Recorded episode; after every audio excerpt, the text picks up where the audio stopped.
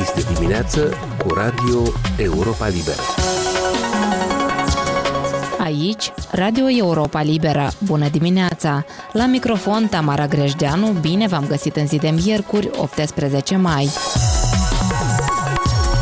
Care este tema discuției din această dimineață? Nici opțiunea pentru neutralitate, nici cea pentru aderarea la NATO nu garantează automat securitatea, a declarat într-un interviu pentru Europa Liberă ministrul de externe Nicu Popescu. El a explicat de ce guvernul de la Chișinău se concentrează pentru moment pe întărirea capacităților defensive ale țării și mai puțin pe problema teoretică a neutralității. O discuție despre securitatea Republicii Moldova, refuzul Chișinăului de a-i oferi Kievului șase miguri din perioada sovietică, inclusiv calea de apropiere de Uniunea Europeană în minutele următoare. Așadar, la sfârșitul săptămânii trecute, Republica Moldova, reprezentată de Nicu Popescu, a participat pentru prima dată ca invitată la o reuniune a ministrilor de externe din G7, dedicată războiului din Ucraina și efectelor sale pe lungă durată pentru securitatea regională. Înainte de plecare, șeful diplomației moldovene declara că speră să obțină detalii despre propunerea președintelui francez Emmanuel Macron privind crearea unei comunități politice europene, care ar putea include Ucraina, Georgia sau Moldova. Colega mea, Liliana Barbaroșie, l-a întrebat întâi de toate pe ministrul Popescu dacă a aflat informații pe care le poate împărtăși publicului. Sunt două lucruri diferite. Participarea la reuniunea ministrilor uh, afacerilor externe din grupul G7 este într-adevăr o etapă istorică în istoria diplomației. Republicii Moldova este pentru prima dată când Republica Moldova a fost invitată în acest format. Evident, această invitație alături de Ucraina vine în contextul războiului și agresiunii ruse contra Ucrainei și în acest sens, da, această invitație are loc în acest context regional tragic. În același timp, este foarte important pentru țara noastră noastră, să ne facem auziți, să dezvoltăm și cultivăm prieteniile pe care le avem în plan internațional, inclusiv cu statele G7, evident cu Statele Unite, cu Canada, cu Franța, Germania, Italia, Japonia, și Marea Britanie și Uniunea Europeană care e și ea invitată în acest format și pentru noi este o șansă unică să obținem mai multă vizibilitate pentru țara noastră, mai mult sprijin și mai mult sprijin inclusiv pentru aspirațiile noastre europene. Deci cam asta a fost cadrul subiectelor discutate la G7.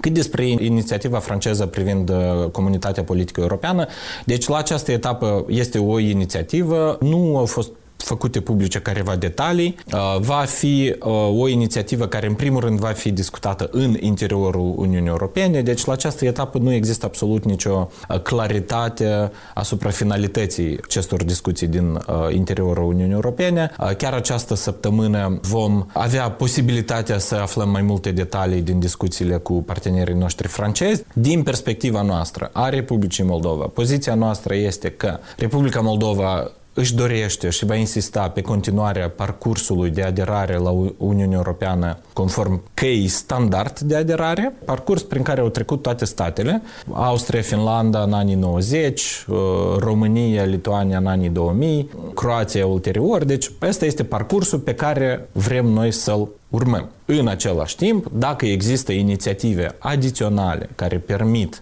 ancorarea Republicii Moldova în spațiul european, fortificare, dezvoltarea unor mai multe legături politice, economice, care ne permit să fim incluși în mai multe formate din interiorul Uniunii Europene, în așteptarea și în pregătirea aderării propriu-zise, noi suntem pentru astfel de inițiative. Să vă întreb altfel, dumneavoastră personal, v-ați bucurat sau v-ați întristat atunci când ați auzit această inițiativă? Aș vrea să înțeleg dacă vedeți în ea uh, o eventuală capcană în care să se împiedice statele astea, Republica Moldova, Ucraina, în uh, procesul de aderare. Deci orice inițiativă care ne permite să ne apropiem de Uniunea Europeană, să ne integrăm în instituțiile europene, în piața europeană, în formatele de dialog, nu este o capcană, este o scară care ne permite să urcăm, să avansăm spre statutul de stat membru cu drepturi de pline. Deci, în sensul acesta, orice lucru care ne atașează de spațiul european este un pas în direcția bună și un pas care ne apropie de integrarea europeană.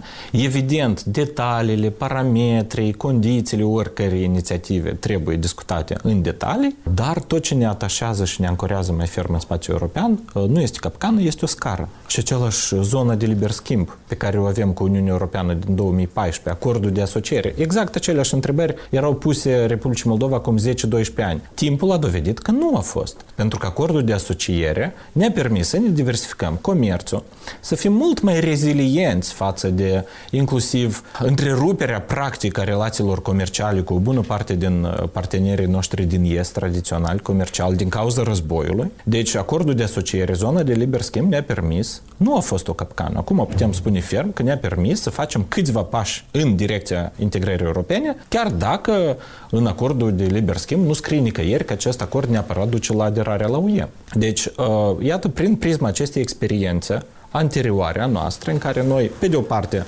vrem și mergem în Uniunea Europeană, pe de altă parte, dezvoltăm formate de cooperare care ne apropie de UE, aceste lucruri merg în aceeași direcție, se sprijină reciproc, sunt sinergetice uh, și cam așa intenționăm să ne dezvoltăm relațiile și uh, pe viitor. Deci înțeleg că e o propunere benefică, așa o vedeți dumneavoastră. Deci noi trebuie să ne asigurăm că este benefică. Evident, dacă într-un anumit moment vom simți tentative de a mișca lucrurile într-o direcție în care se pune problema sau sau, acest lucru nu ar fi acceptabil pentru noi. Pentru noi, poziția este și procesul standard de aderare la UE și alte inițiative care ne apropie de UE. La uh, G7 v-ați întâlnit și cu domnul Culeba, șeful diplomației de la Kiev. Se întâmplă tocmai după ce Republica Moldova a răspuns cu refuz la o cerere oficială a Kievului să-i livreze aceste avioane MiG-6 uh, aparate de zbor.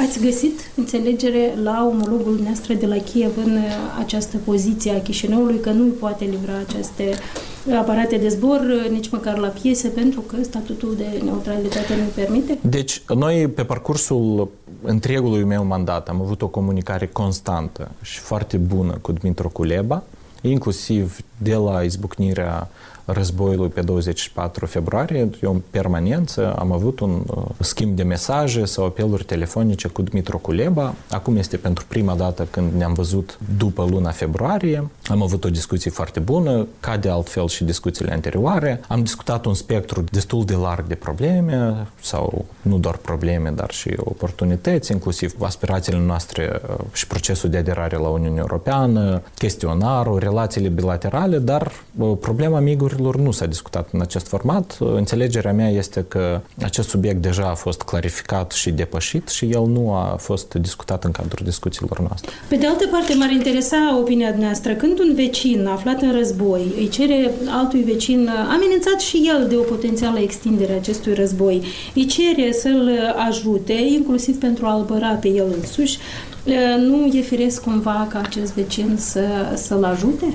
Deci, Republica Moldova a ajutat și continuă să ajute foarte mult Ucraina prin toate formatele internaționale posibile. Evident, toți știm bine cât refugiați au tranzitat Republica Moldova sau au rămas în Republica Moldova. Republica Moldova a fost alături de Ucraina în majoritatea instituțiilor internaționale și în Organizația Națiunilor Unite, și la OSCE, și în Consiliul Europei. Deci spectrul de uh, măsuri de sprijin și solidaritate diplomatică dar și practica este foarte înaltă. În același timp, în general, modul prin care statele au sprijinit Ucraina uh, întotdeauna a reșit din posibilitățile acestor state de a face anumite lucruri. Deci sunt state care au livrat armament Ucrainei, dar nu au, practic, nu au preluat refugiați sau nu au întreprins alte acțiuni. Sunt state care pe de o parte livrează armament Ucrainei, pe de altă parte mențin o distanță foarte clară de poziționările diplomatice ale Ucrainei în organizațiile internaționale, și la ONU, și la Consiliul Europei. Deci sunt state diferite. În parametrii acestei abordări și Republica Moldova a făcut tot ce poate, la modul practic, pentru a ajuta și a-și exprima solidaritatea cu Ucraina. Cât despre livrările de armamente, dumneavoastră știți bine că Republica Moldova are un sector militar în care s-a investit foarte puțin în ultimii 30 de ani. Republica Moldova însă și are nevoie de necesități, are nevoie de echipamente, inclusiv echipamente militare și Moldova nu este în poziția și nu-și poate permite luxul de a nu își fortifica propriile capacități de securitate și apărare și propria armată, ținând cont de contextul la care ne referim. Și știți bine că noi în ultimele luni am încercat să venim cu noi inițiative de sprijin pentru sectorul nostru de securitate, pentru armata noastră, în cooperare cu partenerii noștri străini, inclusiv cu Uniunea Europeană, prin prisma facilității europene pentru pace. Deci, o bună parte din activitatea noastră este axată anume pe dezvoltarea unor noi inițiative de fortificare a sectorului nostru de securitate și apărare, inclusiv iată pe necesitățile noastre de gestionare a frontierei și multe alte lucruri. Domnule ministru, specialiștii americani au vorbit uh, recent despre intențiile Rusiei de creare acestei punți terestre spre uh, Transnistria, uh, iar dumneavoastră, ceea ce spuneți despre aceste incidente din Transnistria, și ultimul interviu pe care l-am văzut difuzat pe 14 mai, adică foarte curând, ziceați că forțe interne vor să atragă Republica Moldova de acolo, din Transnistria, vor să atragă Republica Moldova în acest război. Ar reieși că nu vedeți legătură între această intenție a Rusiei și uh, aceste incidente. Există această legătură? Deci, în regiunea noastră nu există procese exclusiv de ordin intern sau extern. Toate procesele sunt legate între ele și o formulare mai corectă ar fi forțe din interiorul regiunii transnistrene care încearcă destabilizarea situației din regiune, evident cu repercusiuni negative asupra întregii Republici Moldova, dar și cu repercusiuni negative pentru întreaga regiune. Și acest lucru este destul de evident. Regiunea este foarte complicată. Tot ce se întâmplă în interiorul Ucrainei, evident, are repercusiuni externe. Tot ce se întâmplă în interiorul Rusiei, evident, are repercusiuni externe. Tot ce se întâmplă în interiorul Republicii Moldova sau în interiorul regiunii transnistrene Republicii Moldova, da, are uh, repercusiuni, are efecte și este interconectat cu procesele de ordine extern, inclusiv acest război și această agresiune. Ori dacă n-ar fi fost acest război, evident că probabil nici aceste explozii și aceste tentative de destabilizare, sper eu, nu ar fi avut loc. Rusia, dacă ar reuși acest lucru, să creeze această puncte terestre spre Transnistria, Republica Moldova ar deveni cumva o statică ei, nu așa? Deci noi nu speculăm, nu facem predicții, uh, dar noi, ca guvern, ca echipă de guvernare, suntem obligați și de mult ne pregătim pentru întreg spectru de scenarii, pentru întreg spectru de riscuri. Facem acest lucru din uh, luna noiembrie unde se discută toate, toate riscurile de ordin militar, de ordin umanitar, de ordin economic. Încercăm să ne pregătim în măsura posibilităților pentru întreg spectru de răspunsuri și reacții guvernamentale, instituționale necesare. Și, din nou, nu putem specula, nu putem prezice. Dumneavoastră vedeți și faptul că războiul tot a luat o turnură pe care foarte puțini actori internaționali au putut-o prezice, deci ar fi incorrect, ar fi irresponsabil să speculăm la această etapă. Ceea ce vă pot spune este că absolut toate instituțiile Republicii Moldova uh, discută, iau în calcul și se pregătesc pentru absolut întregul spectru de scenarii. A fost ministrul de externe Nicu Popescu, intervievat de Liliana Barbăroșie.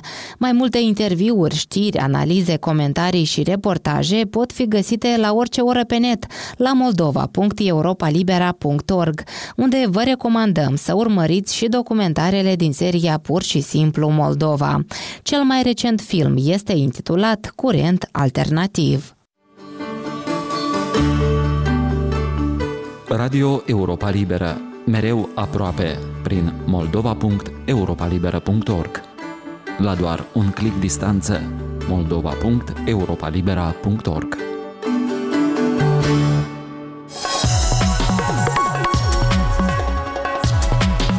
Domnilor și domnilor, aici se încheie emisiunea noastră matinală. Eu sunt Tamara Grejdeanu, vă mulțumesc pentru atenție și vă doresc o zi plină de spor în continuare.